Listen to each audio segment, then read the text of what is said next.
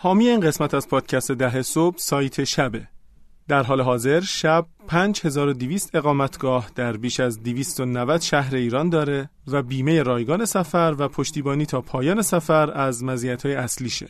فقط کافیه به شب.ir مراجعه کنین و در شهر مورد نظرتون اقامتگاه دلخواهتون رو انتخاب کنید.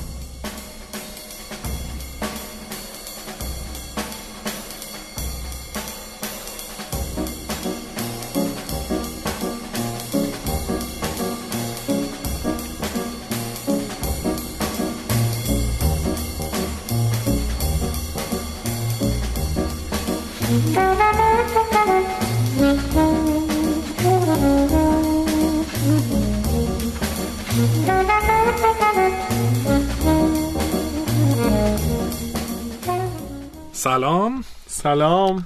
ما برگشتیم با ادامه بحث چی؟ کنترل؟ کنترل بود آره. در یک روز خلاصه خوب زمستونی. زمستون. آره امید دقت کردی؟ یه توییتی کرده بودن دیدی که آره سرد بود و اینا. آره ما. بالاخره یه روزی داریم لذت می‌بریم از گرمای استودیو. آره از گرمای استودیو شنوتو و خیلی خوشحالیم بابت اینکه کماکان در شنوتو هستیم و افتخار می‌کنیم به اینکه با شنوتو هستیم. هوا خیلی خوبه الان خیلی تو از استودیو. ساعتها خوبی شنوتو. آره آره. کارش درسته شنوتو. خب ما مهمونمون قسمت دوم مسابقه با آقای امین اسرافیلی. اسرافیلی هست. هم بنیانگذار رادیس.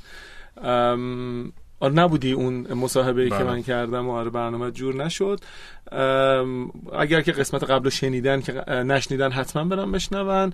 استارتاپ متفاوتیه از جنسی نیست. یعنی خداوکیلی دیگه از جنسی نبوده آره، که مطالعه داشته باشه. دیگه متفاوت تر از متفاوته چون که در پوش بتونی منحول و نمی‌دونم این حرفا تولید آره یعنی می‌کنه واقعا نه IT ‌ه و حتی تو غیر IT ها هم آره. یه داستان خاصی داره. خدماتی نیست IT نیست کاملا یه چیز دانش دانش پایه است به قول معروف و آره به ما feedback بدین که کلا از اینجور اه، استارتاپ ها اینجور کسب و کارها استقبال می‌کنید که لزوما IT نیستن.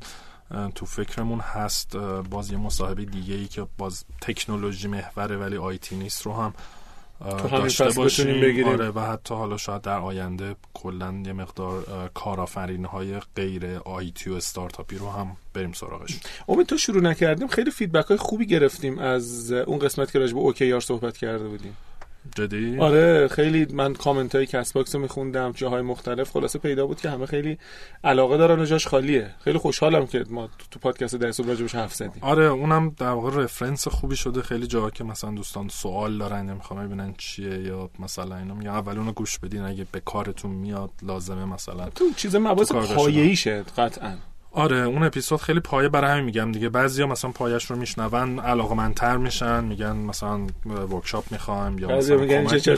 بعضیا میگن نه مثلا به درد ما نمی‌خوره یا زوده. ولی به هر حال چون یه چیز خیلی همینطور که میگی برای هر کسب و کاری حداقل دید خیلی خوبی میده. یعنی کسایی که در واقع توی اه، کارگاه حالا عمومی بیشتر میان یه دید خیلی خوبی نسبت به بحثای هدف گذاری و در واقع مدیریت عمل کرده اینا می‌گیرن که برای هر کسب و کاری لازم. حالا ممکن دقیقا فریم ورک اوکی رو پیاده نکنن ولی, ولی- اون دید خیلی خوبی میده تو حالا سطوح مختلف. بسیار عالی. خب خیلی خوب.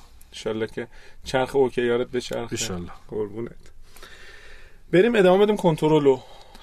بریم. تا توی کجا قسمت بودیم؟ قبلی مقدار راجع به اون agent principal و این حرفا صحبت کردیم. مثلا علت این که مباحث کنترلی میاد که یادت باشه من گفتم که آره پیدا من که یادم. همه چیز به اعتماد متقابله. و به خاطر همین سعی می‌کنن طرفین همدیگه رو تا جایی که می‌تونن کنترل بکنن. در واقع داری سرمایه گذار و سرمایه پذیر رو میگم میگی. بیشتر سرمایه گذار داره سرمایه پذیر رو کنترل می‌کنه. چون پول داره سرمایه گذار میده و سرمایه پذیر استارتاپ واقعا راهکارایی داره برای اینکه سرمایه گذار رو بپیچونه بره. من اتفاقا یک کیس کیس استادی خیلی حالا خیلی البته کیس تاسف بار و ناراحت کننده ولی خیلی آموزنده است و دقیقا به همین مباحث حتی یه سری مباحث دیگه برمیگرده ولی واقعا حالا شاید تو اپیزودهای آینده بدون نام بگم چون اطلاعات دست اول ازش دارم واقعا اه، به نظرم خیلی مهم و خیلی آموزنده است برای بقیه که در واقع دوچار این داستان نشن هر دو ور شاید بعد استودیو در گوشم بگو. آره. نه اتفاقا تو فکرم بود تو یکی از قسمت ها در واقع بدون ذکر نام اینا راجبش حرف بزنیم چون به نظرم خیلی مهمه و خیلی می‌تونه عواقب بدی داشته باشه برای هر دو طرف اعتماد خصوصا. آره اصلا این جزو چیزاییه که تو قسمت قبلم راجبش صحبت کردم خیلی بهش فکر نمی‌کنن و از طرف دیگه خیلی مهمه. می‌دونی قشنگ مثل خواستگاری میمونه دیگه. تو خواستگاری توی دوام یک رابطه مهریه چقدر مهمه. حالا مهریه به معنی ارزش گذاری این حرفا نیستا ولی مثلا مبحث مالی رو در نظر بگیریم.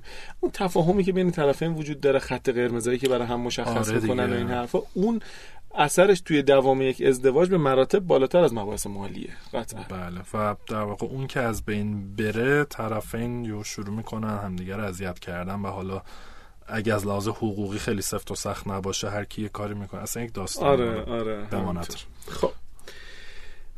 ببین توی موضوع کنترل توی مثلا من به نظرم میاد که توی سه تا سرفصل عمومی معمولا سعی می‌کنن توافق بکنن. یکی ساختار اداره شرکته.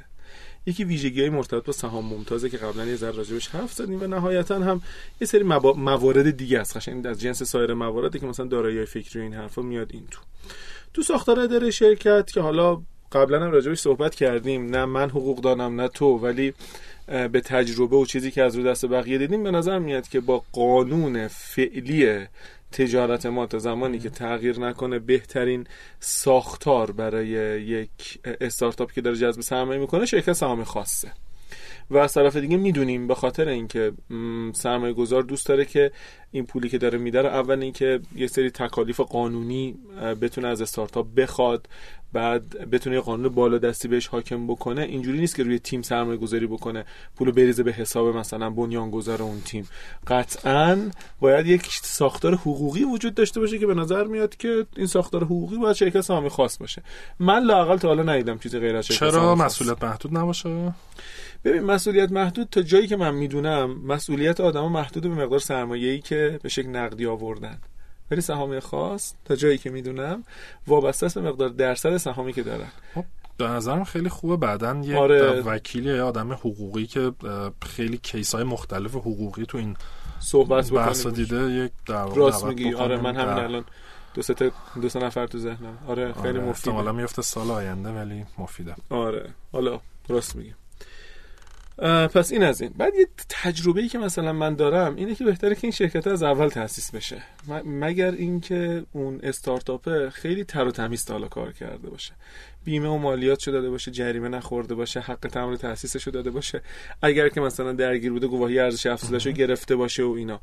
چون یکی از این اگه از دستش در بره یهو ممکنه علل رس بشه بیمه از حسابش برداشت بکنه سرمایه گذار خیلی خوشش نمیاد. به خاطر همین معمولا اینجوریه. بجز مثلا راجع به استارتاپ های لاقل مثلا ارلی استیج و این حرفا صحبت می‌کنیم.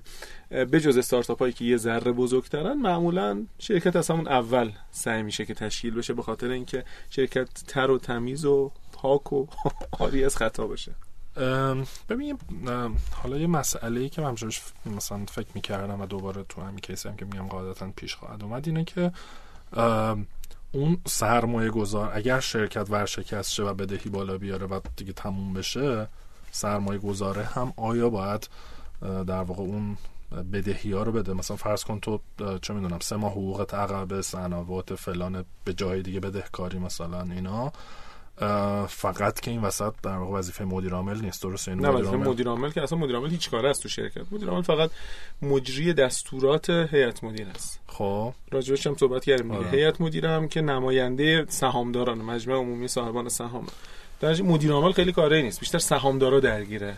موضوعن. بله مدیر عامل ممکنه به خاطر بعضی از تصمیماتی که گرفته از نظر قانونی مجبور باشه پاسخگو باشه. البته خب مدیر عامل تو اکثر استارتاپ ها معمولا سهامدار هم, هم هست, هست. خب در نتیجه یعنی پای خودش هم گیره. یعنی می‌خوام بگم که چی میشه؟ فرض کن مثلا چون 100 میلیون تومان بدهیه شرکت هم از امروز وایساد انحلال و همه چی. اون 100 میلیون رو هر کی به نسبت سهمش بس توافقشون داره. ممکنه تو سهام ممتاز آورده باشن که آقا اگر بدهی بالا اومد من سرمایه گذار هیچ وظیفه در قبال پرداخت بدهی؟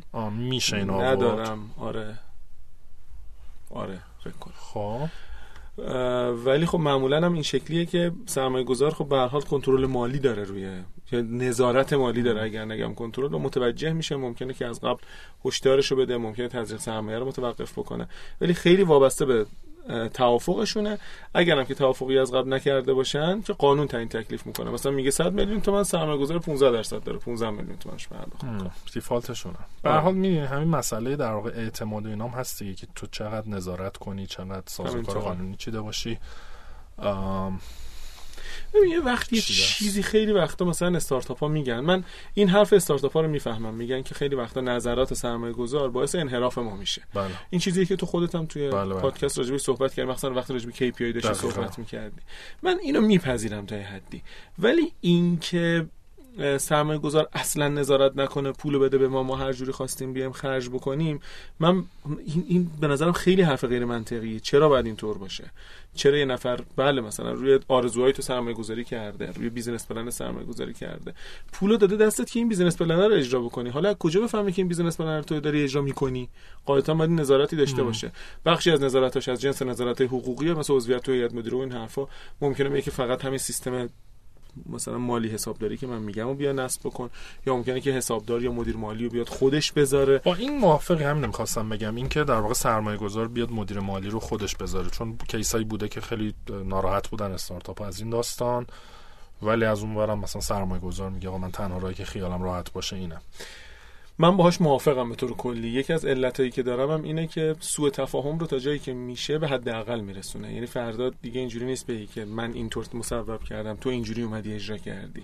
یا ما اینطور تصویب کردیم یه جوری دیگه اومده ولی قبول داری که احتمال زیادی داره که در واقع یعنی اون مدیر مالی منافع استارتاپ رو خیلی احتمالا جدی نمی‌گیره منافع سرمایه گذار رو می‌گیره.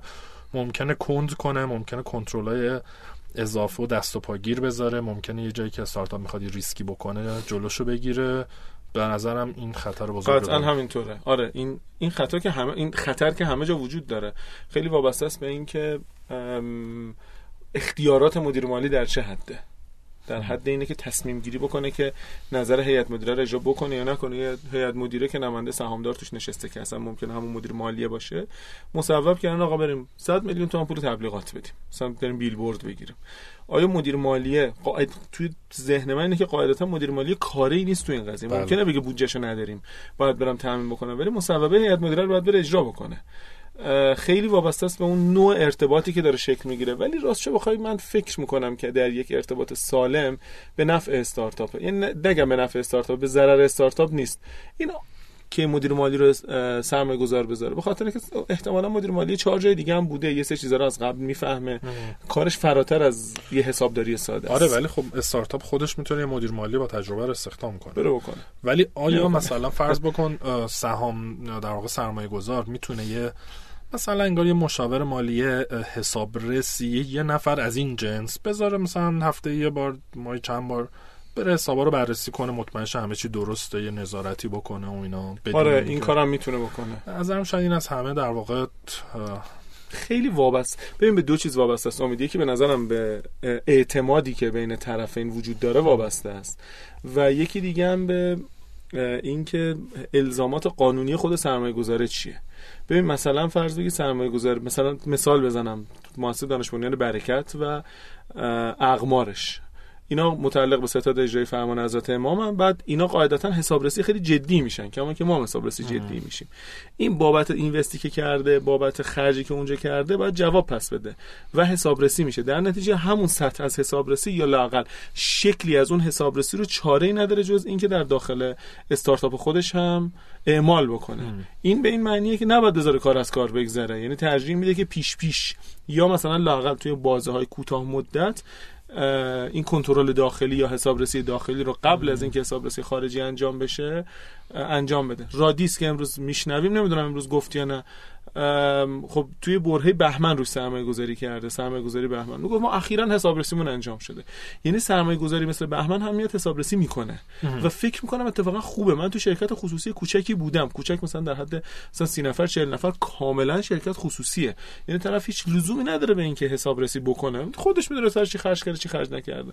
ولی مثلا سر سال که شده 10 میلیون 15 میلیون تومان داده به یه مؤسسه حسابرسی. حالا ممکنه حسابرس مستقل مثل حسابرسی که ما باهاش درگیر هستیم نباشه بیاد حسابرسی بکنه باگ هاشو بهش بده. می‌دونی بله. حسابرسی میاد چیزی میاد می‌دونم اسم نامه گزارش نامه مدیریت که میگه که ببین من مثلا فلان چیز با اهمیت رو تو حسابات ندیدم ولی به نظرم میاد اینو خوبه بهتر بکنی. این ایرادو دیدم.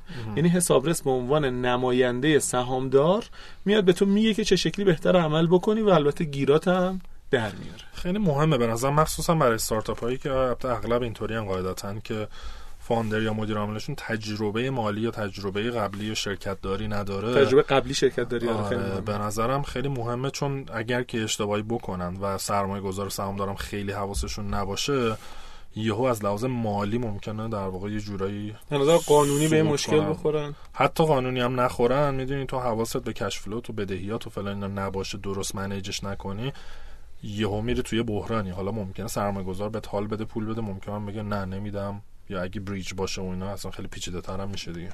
البته این هم هست که حساب رسایی که بیرون هستن خیلی وقتا اصلا متوجه این فرایند این تیپ فراینده سرمایه گذاری نمیشن. یعنی مثلا گیر میده میگه که آقا این جنس رو گرون خریدی. بعد منظورش از این جنس و این استارتاپ آها. بخواد میگه که ارزش گذاریه رو مثلا من قبول ندارم. بعد میگه که این استارتاپه که کلا داره زیان میده.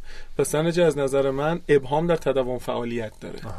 بعد مثلا میاد اینا رو مثلا اعلام می‌کنه. حالا البته توی رابطه بین سرمایه گذار و سرمایه پذیر ویسی می‌فهمه که اینا یعنی چی و چرا داره این کارو می‌کنه. بله. ولی فهموندن این موضوع به حساب رسا که تو با اون خطکشی که یه شرکت فولادی یه شرکت دارویی یه شرکت پخش بزرگو داری اندازه گیری می‌کنی با همون خطکش نباید بله. بیای استارتاپ من اندازه گیری بکنی خیلی کار سختیه من که پیر شدم. در دو سال گذشته. خب ما اون چیزایی که می‌خواستیم بگیم آره، نگفتیم. نگفتیم ولی چیزای دیگه گفتیم برای من که جذاب بود آره. بالاخره ولی خدا رو شکر. امیدواریم که برای شما مفید بوده باشه. گوش میدیم به صحبت های آقای اسرافیلی. آره. مرسی. خدا نگهدار. خداحافظ.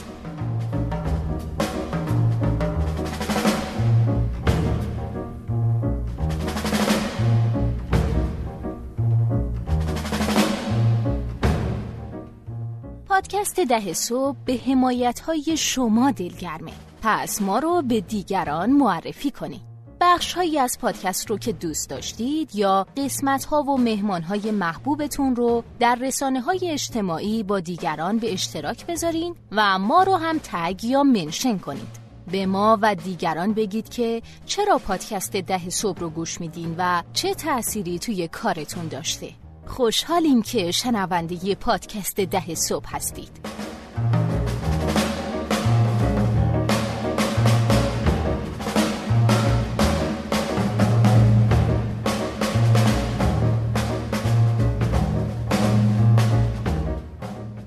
سلام خیلی خیلی خوش آمدید به بخش دوم از مصاحبه پادکست ده صبح با آقای امین اسرافیلی یکی از همبنیانگذاران و مدیرعامل شرکت رادیس. بهتون پیشنهاد می‌کنم که هر جا که اگر بخش اولی مصاحبه رو نشنیدید هر جا که این مصاحبه رو الان دارید میشنوید اول برین قسمت اول رو گوش بکنید که امین توی اون قسمت از ماجرای جالب راه اندازی رادیس و کارهایی که انجام داده برای جذب سرمایه صحبت کرد. امین جان سلام. سلام علیکم. خیلی خیلی ممنونیم ازت که وقت تو دادی به پادکست ده صبح.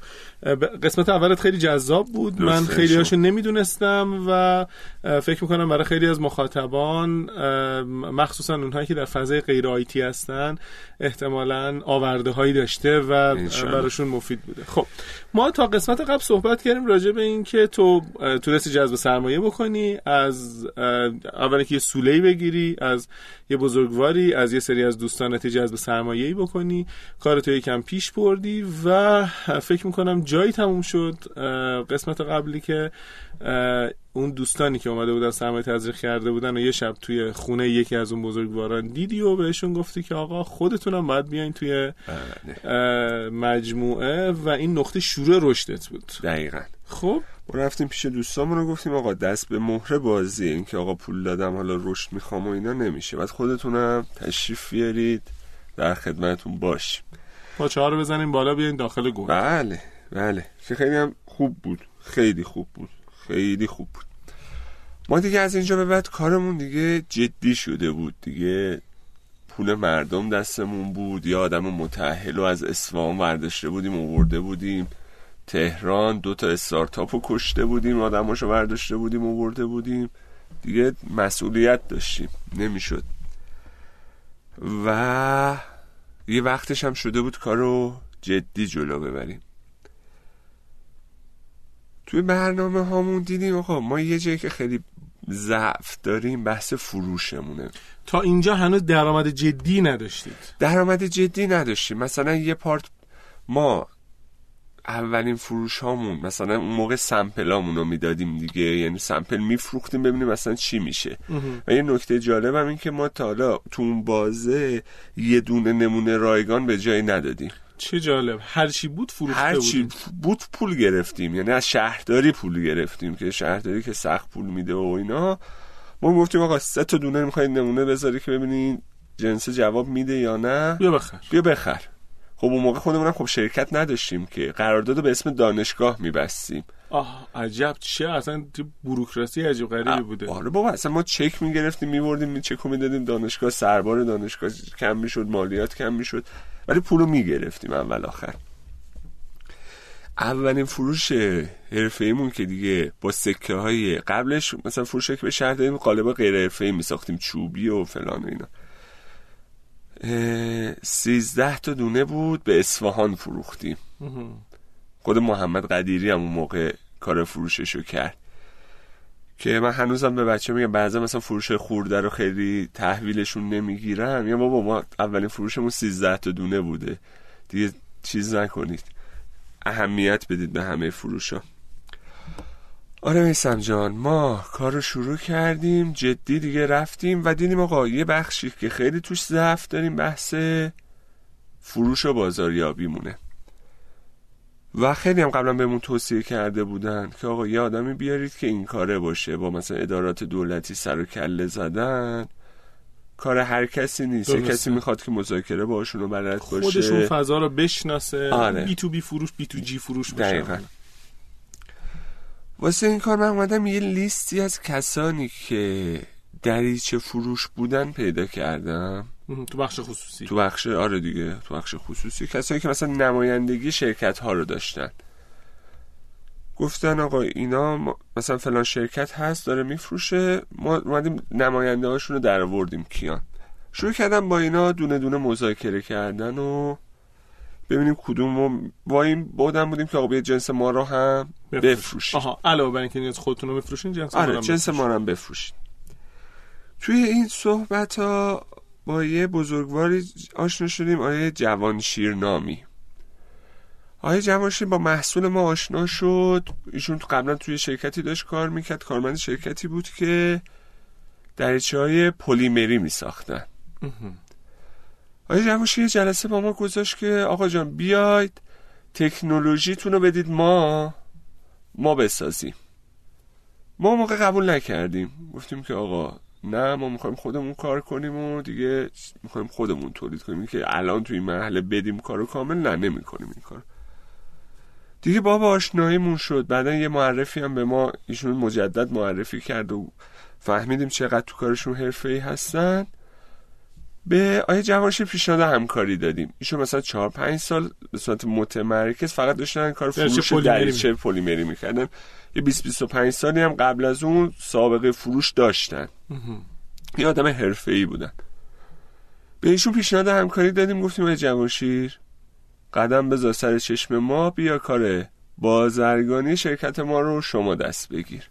و در ازاش حقوق پرداخت بکنین در ازاش حقوق و پورسانت از فروش. پرداخت کنیم. آره به اتکای سرمایه که جذب کرده بودید دقیقا. داشتین یه همچین کاری انجام. می‌دادید. که بعدا بعد از ایشون ما رفتیم یه مدیر فروش حرفه‌ای هم آوردیم. سرکار خانم کاوند آوردیم. ایشون هم سابقه فروش داشت. دقیقا همون محصول پلیمری قبلا با جوانشیر هم کار بود. گفت آقا من ایشون هم می‌شناسم ایشون هم میاد و مفیده مثلا دقیقا. اینجا دوباره یه نقطه عطف دیگه بود تو کار ما.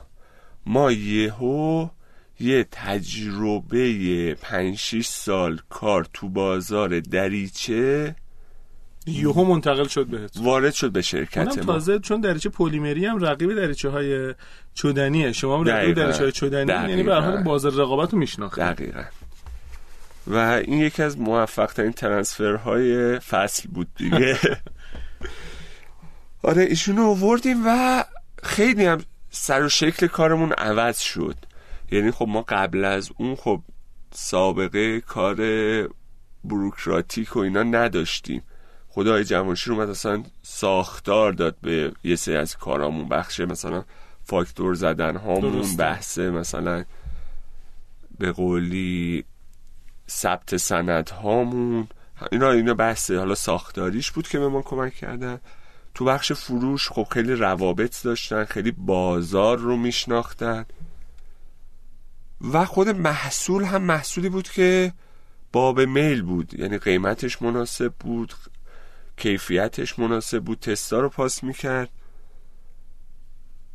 در و تختمون خیلی با هم خوب جور در اومد.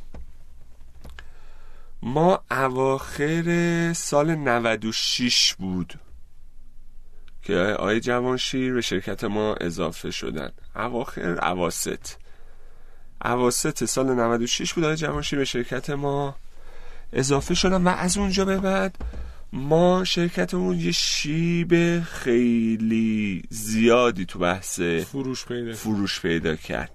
و قشنگ میگم دیگه مهمترین چیزش این بود که یه کوهی از تجربه به همراه یه فردی که مذاکرهگر حرفه‌ای بود و همراه یه فرد دیگه که دوباره خانم کاوند باشه که ایشون هم تو مذاکره ید طولایی دارن اطلاعات خوبی از بازار دارن. یهو تزریق شد به شرکت کوچولو ما. آقای جوانشیر تو شما چی دید که حاضر شد؟ کار قبلیش رو ول بکنه احتمالا کار راحت تری بوده به حال مشتری خودش رو داشته حالا تا بیاد اتکا بکنه به چند تا جوون اعتماد بکنه به چند تا جوون رو بیاد با اینا کار بکنه. چه شکلی متقاعدش کردین؟ فقط مثلا مالی نبوده اینو که بعد از خدا جوانشیر بپرسی. برداشت تو چیه؟ والا من که خودم آدم جذابی هستم احتمالا جذب خودم شده. آره. شوخی می‌کنم. اینقدر اعتماد به نفس کاذب ندارم واقعا. من به آقای زگرپور می‌گفتم می‌گفتم بعضی وقت من شوخی می‌کنم میترسم که واقعا شوخیمو نفهمن که آقا این به خدا شوخی کرد طرف انقدرم از خودش راضی نیست. چون خیلی راه حل توصیه شده یه دیگه. اگر که پول داری برو یکی رو پیدا بکن که حاضر بشه بیاد یه آدم حرفه‌ای که حاضر بشه بیاد برات کار بکنه. ولی متقاعد کردن این آدم حرفه‌ای هم کار راحتی نیست. نکن یه بخشی شاید تجربه بدی بود که آقای جوانشی تو شرکت قبلیش داشت. به هر حال نارضایتی رو آره. داشته. خب. و یه حس اطمینانی از اون شرکت قبلی نگرفته بود. خب. شاید یه چیزی که تو ما تونست پیدا کنه تراست بود. که آقا اینا صادقن. یعنی اینه اینه. یه جایی هم می‌خوان یه کاری کنم میان همونو میگن. خیلی زیر و رو نمی‌کشن با من. خب. چون می‌دونی تو کار بازرگانی زیاد پیش میاد فرصتی که مقطعی بتونی بزنی و دری. درسته. خب. مثلا تو همین کار خود ما ما مثلا یک سال خورده ای بود با جماشی داشتیم کار می‌کردیم. یه مشتری ایشون آورد و به ما معرفی کرد و آقا ایشون مثلا فلانجا انقدر می‌تونه بفروشه. بعد این مدت اون مشتری مثلا شبش به من اسمس داد که مهندس مثلا بیا فلانجا ببینیم همو خب رفتیم اونجا مثلا طرف گفت آره من یه فروش 5 میلیاردی دارم. اگه چیزه بیا مثلا آقای جوانشی رو بپیچونیم اینو مثلا پورسانتی که می‌خوای به اون بدی و اینجوری چیز کنیم که ما هم مثلا تو بازی نرفتیم. توی کسب و کار از اینجور چیزا زیاد پیش میاد. خب اینکه شما واقعا اون حس به طرف بدی که آقا من وقتی یا علی گفتی وایس دادی پای کار. تو تشقره بریم با ما هستیم. حالا دنبال این نیستیم که مثلا بیایم توی یه بازی مثلا یه دوری تو رو بزنیم یه منفعتی کسب کنیم. واقعا تو کل بچه همون این روحیه نبود. خب پس آقای جوانشیر اومد و یه رشد خیلی بزرگی شروع شد. آره. با ورود ایشون و خانم کاون دیگه ما ما قبل اون خب آدمای فنی بودیم دیگه. محصول علاوه فنی رشد کرده بود. مثل بدنسازی شده بودیم که یه ور بدنش قوی بود یه ور بدنش ضعیف شد و حتی می‌تونم بگم رشد نامتوازنی هم داشتیم. یه ور خیلی دیگه قوی شده بود یه ور ضعیف مونده بود. با وجود ایشون این توازنه خیلی برقرار شد. حتی یه مقدار لبش هم برعکس شد. یعنی علاوه بازرگانی ما تجربه ای که پیدا کردیم مهارتی که پیدا کردیم قوی تر شده از این یکی لبمون. یعنی مثلا قراردادهایی بهتون پیشنهاد می‌شد مثلا اصلا توان تولیدش رو نداشتیم. آره. خب. و حجم بازارمون هم بزرگ شده بود. چجوری خب. بزرگ شده بود؟ ما مثلا قبلش وارد فروش های مثلا 50 میلیون 60 میلیون شده بودیم. خب. یه چند وقت که گذشت چون جنس نو هم سخت بهش اعتماد می‌کنن دیگه. دیگه عدد قراردادمون بزرگ شد. دیگه وارد مثلا قرارداد 400 میلیون شده بودیم 500 میلیون شده بودیم. کل سرمایه‌مون چقدر بود که باش کارگاه هم تجهیز کرده بودیم و همه کار کرده بودیم. مثلا 350 میلیون بود. خب یهو به یه جایی رسیدیم که بعضی قراردادها رو پول نداشتیم بریم اجراش کنیم. چی کار می‌کردیم؟ میومدیم مثلا پیش پرداخت خود مشتری می‌گرفتیم. قالب و با پول پیش پرداخت خودش میساختیم. می‌رفتیم. متریال رو مثلا چکی میخریدیم و میومدیم کار می‌کردیم. دوباره می‌دادیم کار میومد و تو این بازم خیلی اذیت شدیم میسم. یعنی مثلا بحث مالیمون چون میگم ما عدد عدد گونده آقا ما انقدر میلیون تومن پول گرفتیم ولی واسه بیزینسی که رسیده بودیم بهش سرمایه در گردشی که لازم داشتیم عدد کوچیکی بود. و فروش هامون هم خیلی بزرگتر شده بود از اندازمون ما توی یه سوله 90 متری داشتیم تولید می‌کردیم. اونجا کوچیک شد. رفتیم سوله بغلیمون هم گرفتیم دیوار وسط رو خراب کردیم. شدیم دو تا 90 متری. مثلا اونجا هم کوچیک شد. رفتیم یه سوله 400 متری توی محوطه ای که حالا زمین بازتری داشت گرفتیم. دیگه فضای دپو مثلا 2000 متر فضای دپو بهمون اضافه شد. همینجوری داشتیم هی تولید رو دیگه حالا فوکوس کردیم رشدش بدیم. یعنی این آنبالانس شدن هی تو شرکت ما اتفاق افتاد. یعنی تولید اومد بالا. فروش عقب افتاد دوباره فروش رو تقویت کردیم بعدش فروش جلو افتاد تولید رو تقویت کردیم. هی همین هر کدوم هم کمک می‌کنه آره. و همینجا احتمالا همینجا می مجبور می‌شدی دوباره جذب داشته باشی نیرو انسانی بگیری. آره نیرو انسانی گرفتیم و کارو بردیم جلو. دوباره رسیدیم به نیاز به جذب سرمایه. یه شیش هفت ماهی هنوز یه سال نشده بود که پول قبلی رو از بچه ها گرفته بودیم. کار خوب رشد کرده بود نیاز شد که جذب سرمایه کنیم. چرا؟ اونجا دیگه نیاز بابت چی بود؟ سرمایه در گردش نیاز داشتیم. کارگاه رو باید طول بزرگ می‌کردیم قالب هامون رو باید بیشتر می‌کردیم. چون ما الان محصول داریم قالب 20 داریم 32 داریم درسته. 60 داریم 65 80 60 در 80 جنس سرمایه در گردش آره. و هنوز تو شنزار بودید. و, هنوز و هنوز هم هستیم آره. و هی داریم بزرگ و بزرگتر میشیم. شروع کردیم دوباره با همون سرمایه گذار قبلی که چون ما با این سرمایه گذارمون قبلا به تفاهم اولی هم رسیده بودیم که بعدا با علینا صحبت کردیم گفتم آقا همون عدد و رقمی که با اونا بسته بودین ما پولو می‌ذاریم. چون سرمایه گذارمون گفته بود کوینوست کنید.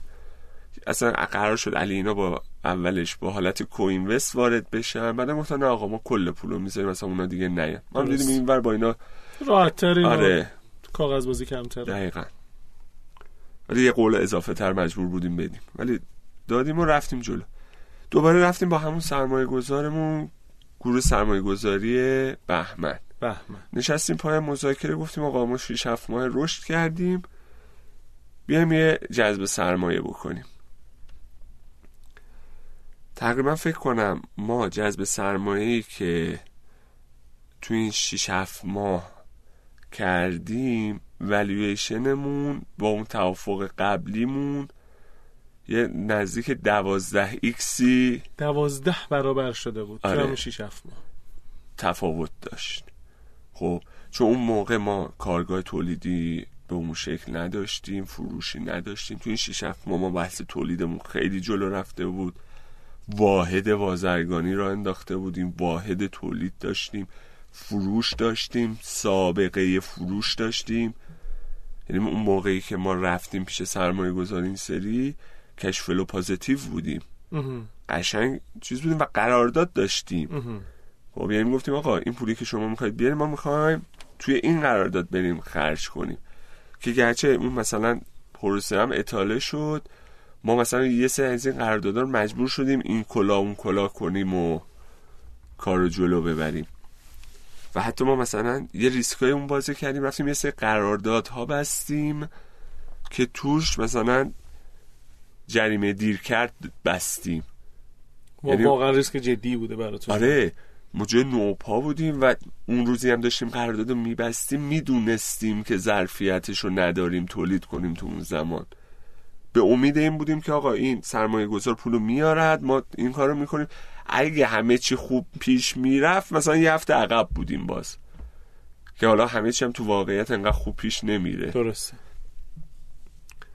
راند دوم جذب سرمایه رو انجام دادیم. دوباره شیب فروش و تولیدمون یه شیب جدی دوباره بالا رفت.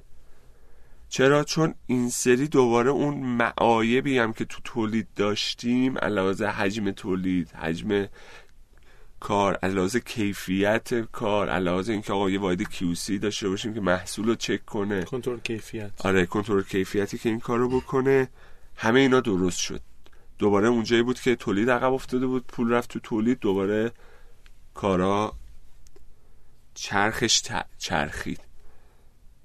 و با همین سیستم جلو رفتیم و جلو رفتیم. الان که داریم ما هم صحبت می‌کنیم ما یه پلن رشد دیگه داریم. خب هم می‌خوایم خود رادیس رو توی بحث دریچه ها رشدش بدیم. هم دو تا مارکت دیگر رو گرفتیم اونم تو حوزه عمرانیه.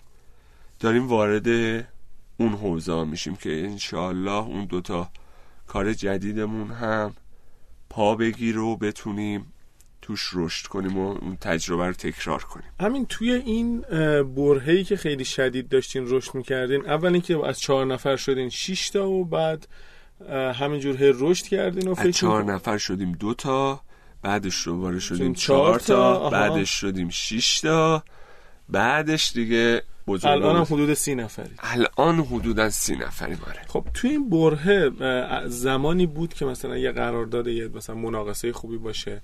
شما به خاطر اینکه توان تولید ندارید سمتش نرین یا نه؟ ما یا همجوری ریسک می‌کردی ریسک ما هیچ مشتری رو رد نکرد رد نکردیم. ولو اینکه زورمون نمی‌رسید. من یادمه یه مناقصه ای بعد 20 میلیون ما پول میریختیم که زمانت شرکت در مناقصه. شرکت در مناقصه. ما نداشتیم اون باز پول رو. خب؟ رفتم پیش آقای قطبی نژاد بهمن. بهمن. اون موقع قراردادمون هم بسته نشده بود. تا آقای قطبی نژاد 20 تومن بهم پول دستی بده. 20 میلیون پول دستی بهم بده. می‌خوام برم مناقصه شرکت کنم. ندارم الان. چیزی هم وجه تضمین خاصی هم نمی‌تونم بهت بدم. می‌تونم یه چک فوقش بهت بدم. ولی اونور نمی‌خوام حیف و میلش کنم. اینو میریزم اونجا مناقصه است. اگه بردم که بردم که- نشدم که. آزاد میشه خب. ولی شما حسابش رو بکن رقم مناقصه چقدر بود؟ تو اردر 900 میلیون تومن مناقصه بود. درست. من اون بازه 20 میلیون پول نقدی که بریزم تو اون حساب که تو مناقصه شرکت کنم و نداشتم. خب قشنگ با لفظ پول دستی رفتم که قشنگ مالیشون تعجب کرده بود که آقا این چرا این پول رو میدیم؟ مستند به آره. کدوم قرار داد آره اصلا چیه این قضیه؟ قشنگ اعتباری بود. خب یا مثلا اون پولی که بچه آوردن سرمایه گذاری کردن قشنگ اعتباری بود. خود اون آدمهان تو استارتاپ که میاد پولی بهشون داده میشه یا نه؟ خود اعتبار فرده. الان مثلا چیزی که ما داریم تو شرکت فقط منابع انسانی مونن آدما مونن اعتبارمونه. یعنی ارزشی که اون داره من فکر می‌کنم الان بریم جایی بگیم آقا مثلا انقدر پول دستی می‌خوام این سری دیگه راحت تر هم حتی بهمون. بدن. خب من الان مثلا جذب سرمایه راند بعدیم خیلی حرف ها رو دیگه لازم نیست ثابت کنم. درسته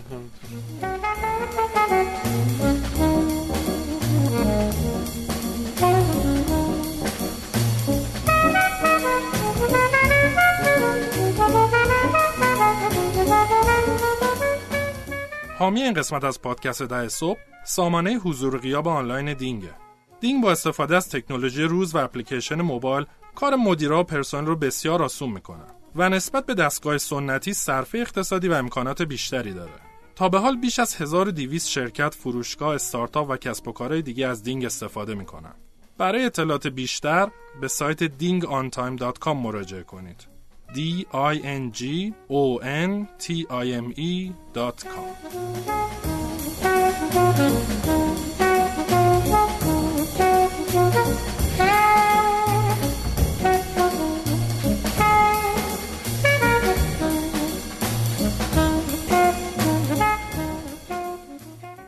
امین یه چیزی که شرکت ها وقتی که بزرگ میشن براشون اهمیت پیدا می‌کنه فرهنگ سازمانی است. آره. توی حوزه استارتاپ های آیتی یه مقدار این موضوع جا افتاده. مثلا فرهنگ سازمانی اهمیت داره و اینا. توی کار شما که مثلا شاید 50 درصد پرسنلتون پرسنلی که ممکنه دیپلم هم نداشته باشن آدمایی که با بیل و نمی‌دونم میکسر و اینا سر و کار دارن کارگر سادن به قول معروف. این بحث فرهنگ سازمانی اصلا به نظرت اهمیت داره نداره الان؟ به این فکر افتادی که به فرهنگ سازمانی هم توجه بکنی؟ اصلا ممکنه بگی نه ضرورتی نداره تو کار من. نکن آدم ها تا وقتی تیم کوچیکه تعامل خیلی راحت تره همینطوره. خب یعنی حتی هم یه جایی یکی سوتی میده یا حتی اصلا یه اذیتی می‌کنه. خب تهش با یه شوخی بگو بخند حل میشه میره. آدما که زیاد میشن تو تیم این حجم تعارضات بینشون خیلی زیاد میشه. درسته. خب یعنی الان واقعا یه پرشنی از وقت من سر این میره که آقا مالی به من اینو گفت من تو تولیدم این نباید به من این کارو کنه من چیزم وقت من گرفته میشه تولید من میخوابه. نمی‌دونم بازرگانی میگه تولید این کار منو پیش جلو نبرد مشتری من داره از بین میره. و منم که از بالا نگاه می‌کنم می‌بینم که آقا جفتشون هم تو این قضیه یه زینفعی هستن. یعنی اینجوری نیست که بگیم آقا یه نفر داره اذیت می‌کنه. حق و باطل نداره. آره حق و باطل نداره. قشنگ خاکستریه. و تو بعضی چیزا اصلا مشکلی نی... مشکل از اونها نیست. مشکل از مثلا قوانین ماست. خب چون نکنیم ما مثلا اومدیم یه سیستم دو نفره رو کردیم یه سیستم سی نفره. روابط و قوانینی که داره چیده میشه خیلی فرق می‌کنه. خب و حتی مدل مدیریت کردنه هم فرق می‌کنه. من الان دیگه کم کم توی به این سمت رفتم که یه مدیری واسه یه بخشی بذارم و کمتر تو کاراش دخالت کنم. الان ساختار سازمانی دارین؟ آره. ساختارتون آره. ساختار هرمیه مثلا سلسله آره. آره. مراتبی. سلسله مراتبی آره. آره. ولی قسمت عمده کارا رو هنوز خودت مجبوری پیگیری بکنی. الان سعی کردم کمترش کنم. خب واسه سال گذشته سال 97 من یه تارگتی داشتم. ما مثلا سال 96 رو که تموم کردیم مدل این مدلی بود که امروز اگه امین اسرافیلی بگه من نیستم بتون توانمندی نخواهد بود رادیسی نخواهد بود. درسته. من واسه سال 97 تارگت کردم. گفتم آقا من تو سال 97 می‌خوام کاری بکنم. که اگر امین اسرافیلی شش ماه نبود چرخ عادی شرکت بچرخد. خب لازم نباشه هر تصمیمی و امین بگیره. تولید عادی انجام بشه فروش عادی انجام بشه بحث رشد و کارهای ویژه بماند. اونا رو نمی‌خوام حالا انقدر سیستمم شکوفا شده باشه. نمی‌تونم هم توی یه سال این کارو بکنم. می‌خوام فقط سیستم رو از وابستگی 100 درصد به همین اسرافیلی تو سال 97 در بیارم.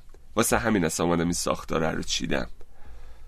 خدا رو شکر تونستیم این کار رو بکنیم. تا آخر سال 97 این مثلا تارگت رو تا 80 درصد جلو بردیم. و اینجوری شد که واقعا اگه همین چه بدونم یه روز سرما بخوره نیاد کار شرکت میچرخه خیلی خوبم میچرخه.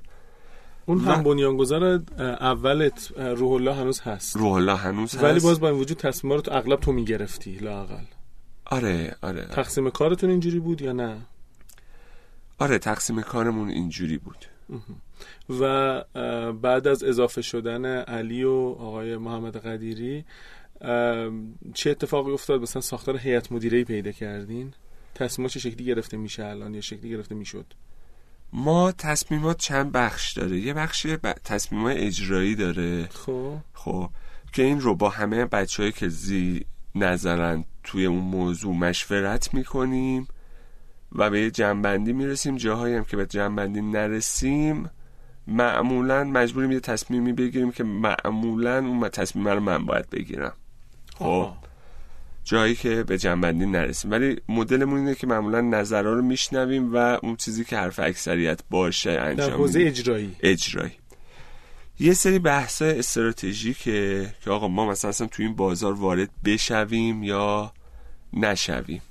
خب فلان خط محصول رو را بندازیم یا نکنیم؟ بریم جذب سرمایه مجدد بکنیم یا انجام ندیم؟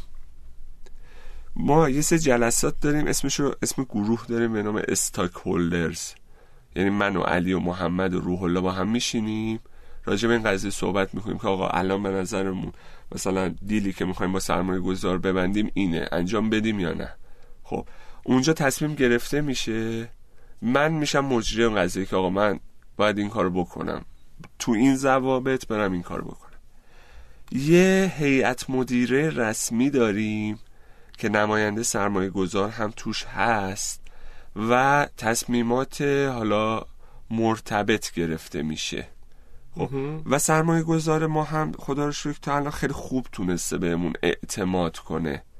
دیده کارا خوب داره جلو میره. خیلی نیومده توی تصمیم گیری ها دخالت کنه و بهترین کمکی بوده که به ما کرده. مشورت خیلی بهمون میدن روابط خیلی واسمون می‌سازن معرفیمون می‌کنن این ور اون ور تو بحث پیارمون خیلی کمکمون کردن. و مثلا تو بحث بعضی بحث فنی مثلا بحث مالی حسابداری تو این ارده که مثلا مشاور بیارن جلسات منظم برگزار کنیم که آقا بحث مثلا دفاتر رو چیکار کنیم؟ بحث مثلا حسابرسی رو چیکار کنیم؟ بحث ساختار رو چیکار کنیم؟ یه سری تصمیمات هم توی اون هیئت مدیره رسمیمون گرفته میشه. در واقع اینجوری می‌تونم بگم. ما یه هیئت مدیره بنیانگذاران داریم که میاد اونجا نظر فاندرها به اجماع می‌رسه. یه هیئت مدیره رسمی داریم که توش نظر سرمایه گذار هم دیده میشه. قشنگ یه مکانیزم پیدا کردیم برای پیچوندن سرمایه گذار نه نه. آخه واقعا اینطوری نیست آره چون موردی نیست که بخوایم بپیچونیم. از بین بنیانگذار چند نفر عضو هیئت مدیرن؟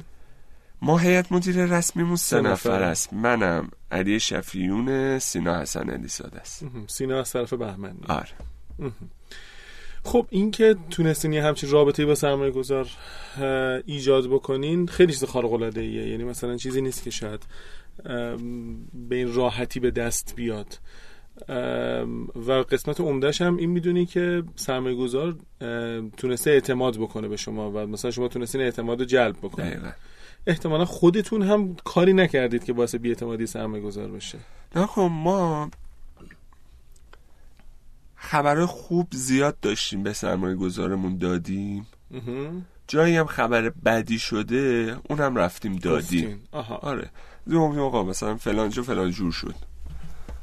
به باد رفتیم. آره. مشکلم کم پیش نمیاد. همیشه هم همه چی گل و بلبل نیست. درسته. خب. اصلا ما جلسه داشتیم راجع به اینکه آقا کجاها ممکنه از بین بریم. در این ارده رفتیم آقا ما اینجا ممکنه فلان ضربه ها رو بخوریم. شما اگه می‌تونید کمکی بهمون کنید بکنید. بکنید. خب و دیتا هایی هم که دادیم دیتا شفاف دادیم. یعنی جای فروشمون هم افت کرده. رفتیم گفتیم ما نفروختیم. اصلا بازار خراب بوده ما تنبلی کردیم. هر دلیلی نفروختیم. تا حالا سود به سرمایه گذار دادین؟ سود توضیح شده تو مجموعه نه نه.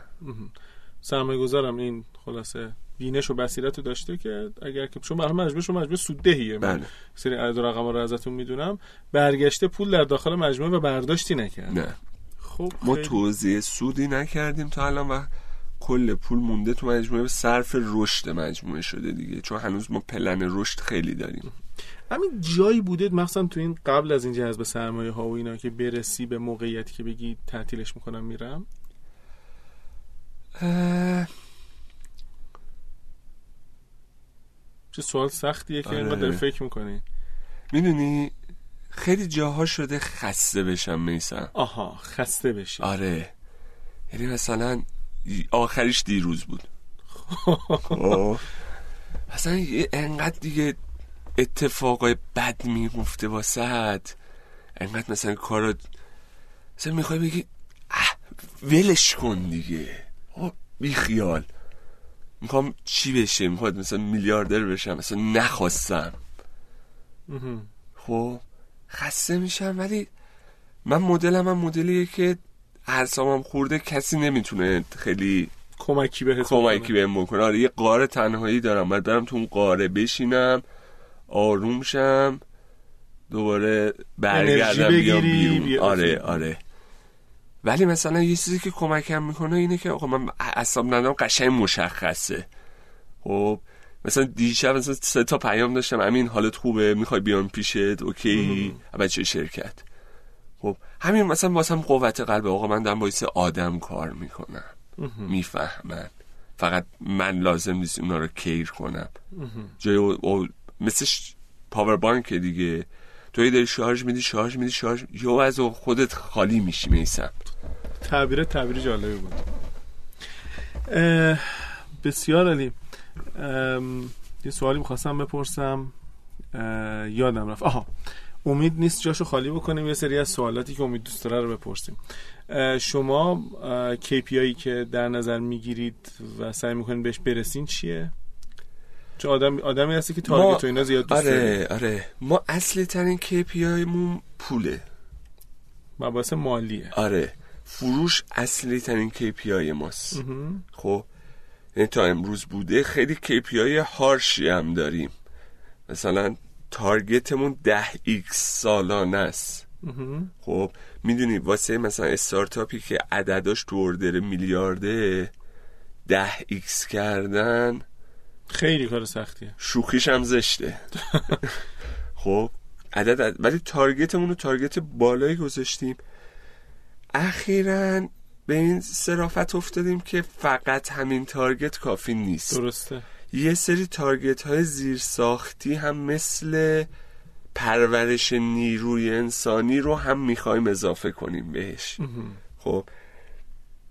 یعنی اینکه آقا من پنج تا محصول میساختم الان 15 تا محصول می‌سازم فقط نباشه. اینکه آقا من پنج تا متخصص تو کارخونه داشتم الان 15 تا متخصص دارم هم بشه. این که من مثلا 50 میلیارد می‌خوام بفروشم فقط نباشه. این که من 50 نفر کارشناس فروشی که می‌تونن بفروشن هم داشته باشم.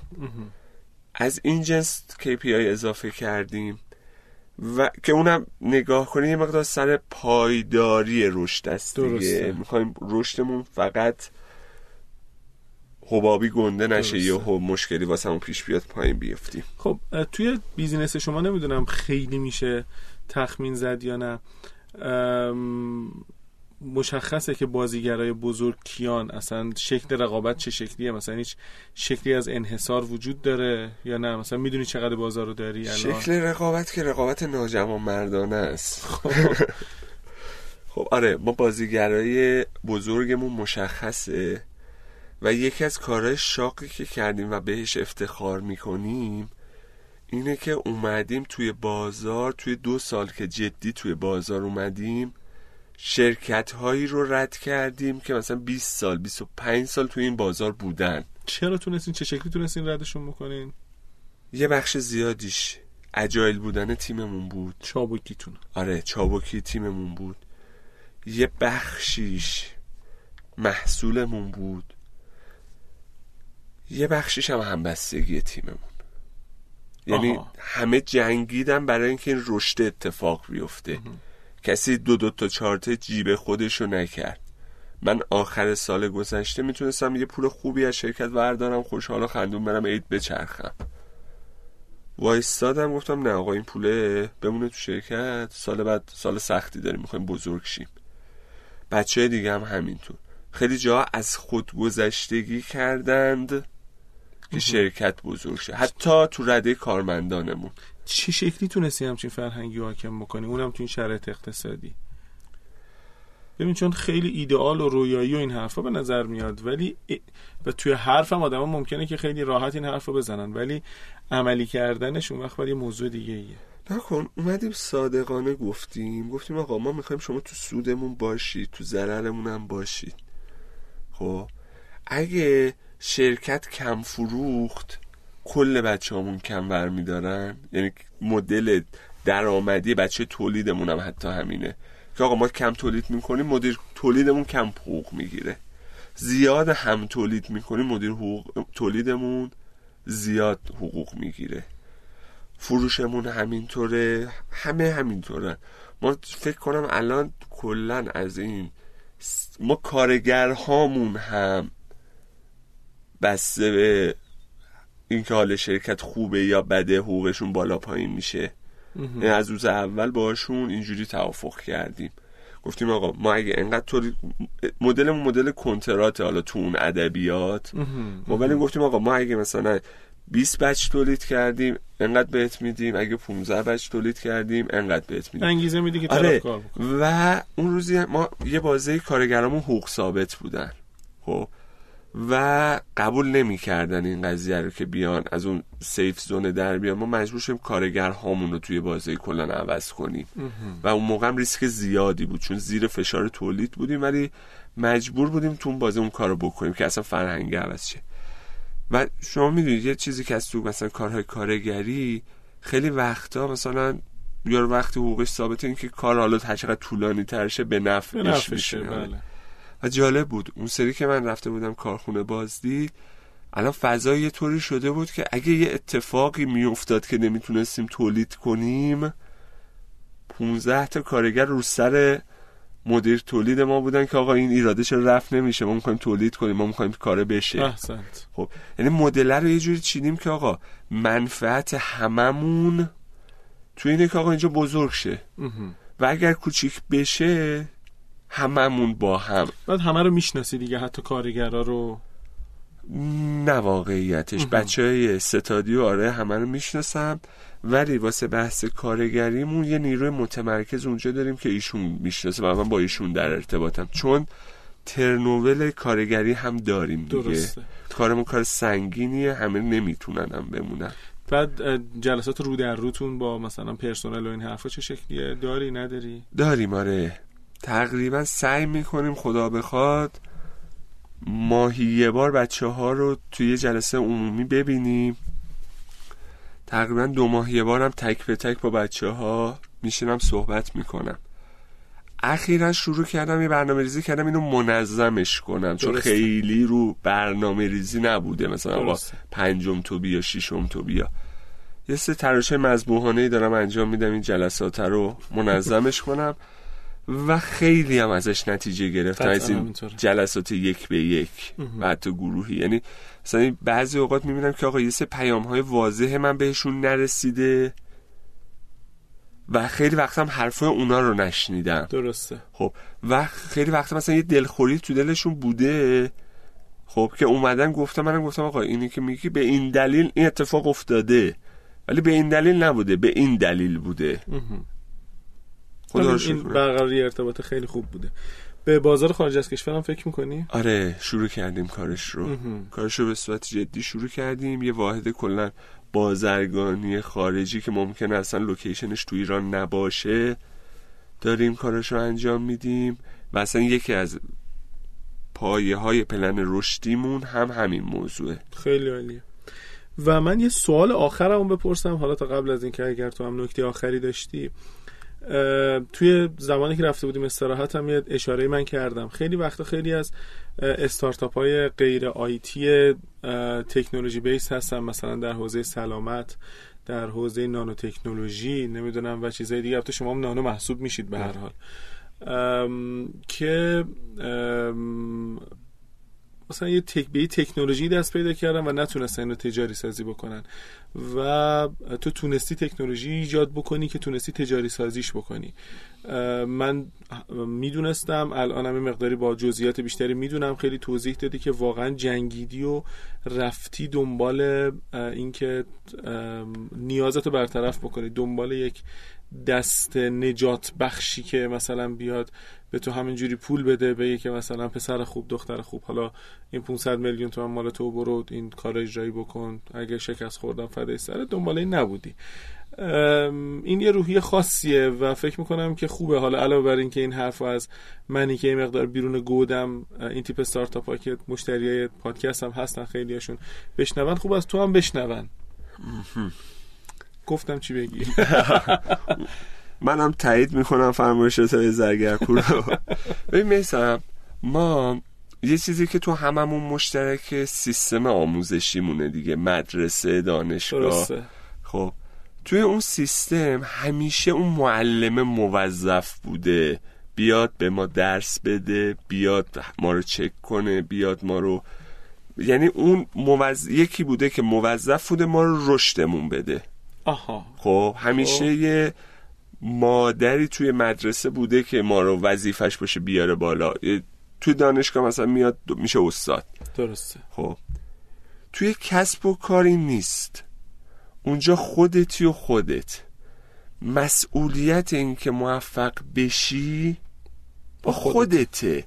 آقا مرکز کارآفرینی شریف می‌تونه یه میز به من بده که اگه ندادم و من موفق نشم باز تقصیر منه. تقصیر مرکز کارآفرینی نیست.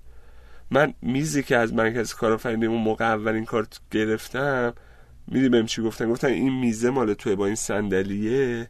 خب فقط ما اگه جامون پر بشه باید یه سه تیم جدید بگیریم. بلندت می‌کنه. میزه یه روز در میون مال تو میشه. اوه اوه عجب. خب گفتم آقا دمتون گم همینم خوبه. هیچ وقت هم پر نشد اون هم گسترش دادیم مثلا اتاقه رو گرفتیم. خب گرفتیم که این کارمون زیاد شد بهمون دادن. خب جایی مسئول این نیست که حتما ما رو رشد بده. جایی مسئولیت نداره که ما رو میلیونر کنه. خودتی. اگه ارزه داری میای از همین آب گلالود هم ماهیت رو می‌گیری. وگرنه منتظر این باشیم که یه راه شسته رفته ای باشه. یه کتاب و دستورالعملی باشه که شما اونو بخونی از فردا همه کارها رو توش نوشته. توش کتابی ننوشته بود واسه من برو مثلا با فلانجا صحبت کن سوله بهت میدن. ما مثلا با مدیران مجموعه شنزار خدا حفظشون کنه مهندس صالحی و قبولیان مثلا فتح آشنایی فتح الباب آشنایی ما شد. آقا جایی به من نگفته بود برو پیش آقای مهندس صالحی برو پیش آقای مهندس قبولیان اینا آدمای خوبی هن کمکت می‌کنن. پیداشون کردی. پیداشون کردم. و تهش هم می‌دونستم اونها هم وظیفه ندارند به من کمک کنن. اگه هم کاری کنن لطفشونه. نکردنم باز کار خودمه. بسیار عالی. خیلی حرف درستیه. نکته دیگه هم اینجا؟ یه چیزی که دغدغه خودمه الان امروز چیزمه. اینه که نکن شما وقتی شرکتت بزرگ میشه خود آدمات هم بزرگ میشن. درسته. یه چالش میدونمش و بچه‌ای که می‌خوام بزرگشن بهش فکر کنن. منم الان دارم فکر می‌کنم. فقط اونا شاید از یکی بشم یه زودتر بهش فکر کنن. اینکه مدیریت کردن سه نفر آدم سبک مدیریتش با 20 نفر فرق داره. با 200 نفر فرق داره. با 2000 نفر هم فرق داره. مهم. حواسشون باشه که همیشه یه پله جلوتر باشن. یعنی انقدر خودشون رو رو خودشون وقت بذارن کار بکنن. نمیگم برید دیگه مرتاز بدید فقط دوره خودشناسی و مهارت. نه اونقدر که تو کار می‌تونید تجربه کسب کنید جای دیگه نمی‌تونید خودتون توسعه بدید. نه. ولی حواسشون باشه که آقا تو الان مدیر یه جای پنج نفره ای خب و پلن داری سال بعد بشی پنجاه نفر؟ اندازه انقدر رو خودت برنامه ریزی داشته باش بتونی پنجاه نفر رو حالا مدیریت کنی. و شیوهی که واسه پنج نفر جواب میده واسه پنجاه نفر باید سبک مدیریتی تو حتی عوض کنی. کاملا درست. اینم به عنوان آخرین وصیت. آره. مرسی. بسیار بسیار صحبت خوبی بود. در خدمت امین اسرافیلی عزیز بودیم. هم بنیانگذار و مدیر عامل شرکت رادیس که بذار بگم دریچه های نانو کامپوزیت درست می‌کنه برای منحول ها. هم این قسمت خیلی جذاب بود وقتی که رشد رو تعریف کردی و هم قسمت قبلی که راجع به داستان جذب سرمایه و چگونگی شکلگیری رادیس بود. برات امین جان آرزو موفقیت می‌کنم. این که یه استارتاپ صنعتی در حوزه غیر آیتی موفق بشه برای همه ما خوبه و خیلی حال هممون رو خوب می‌کنه. مرسی که اومدی به پادکست درس. ارادتمندم. ممنونم میسم جان از دعوتت. خواهش می‌کنم. مرسی. باعث افتخار بود. خدا نگه خدا حافظت باشه.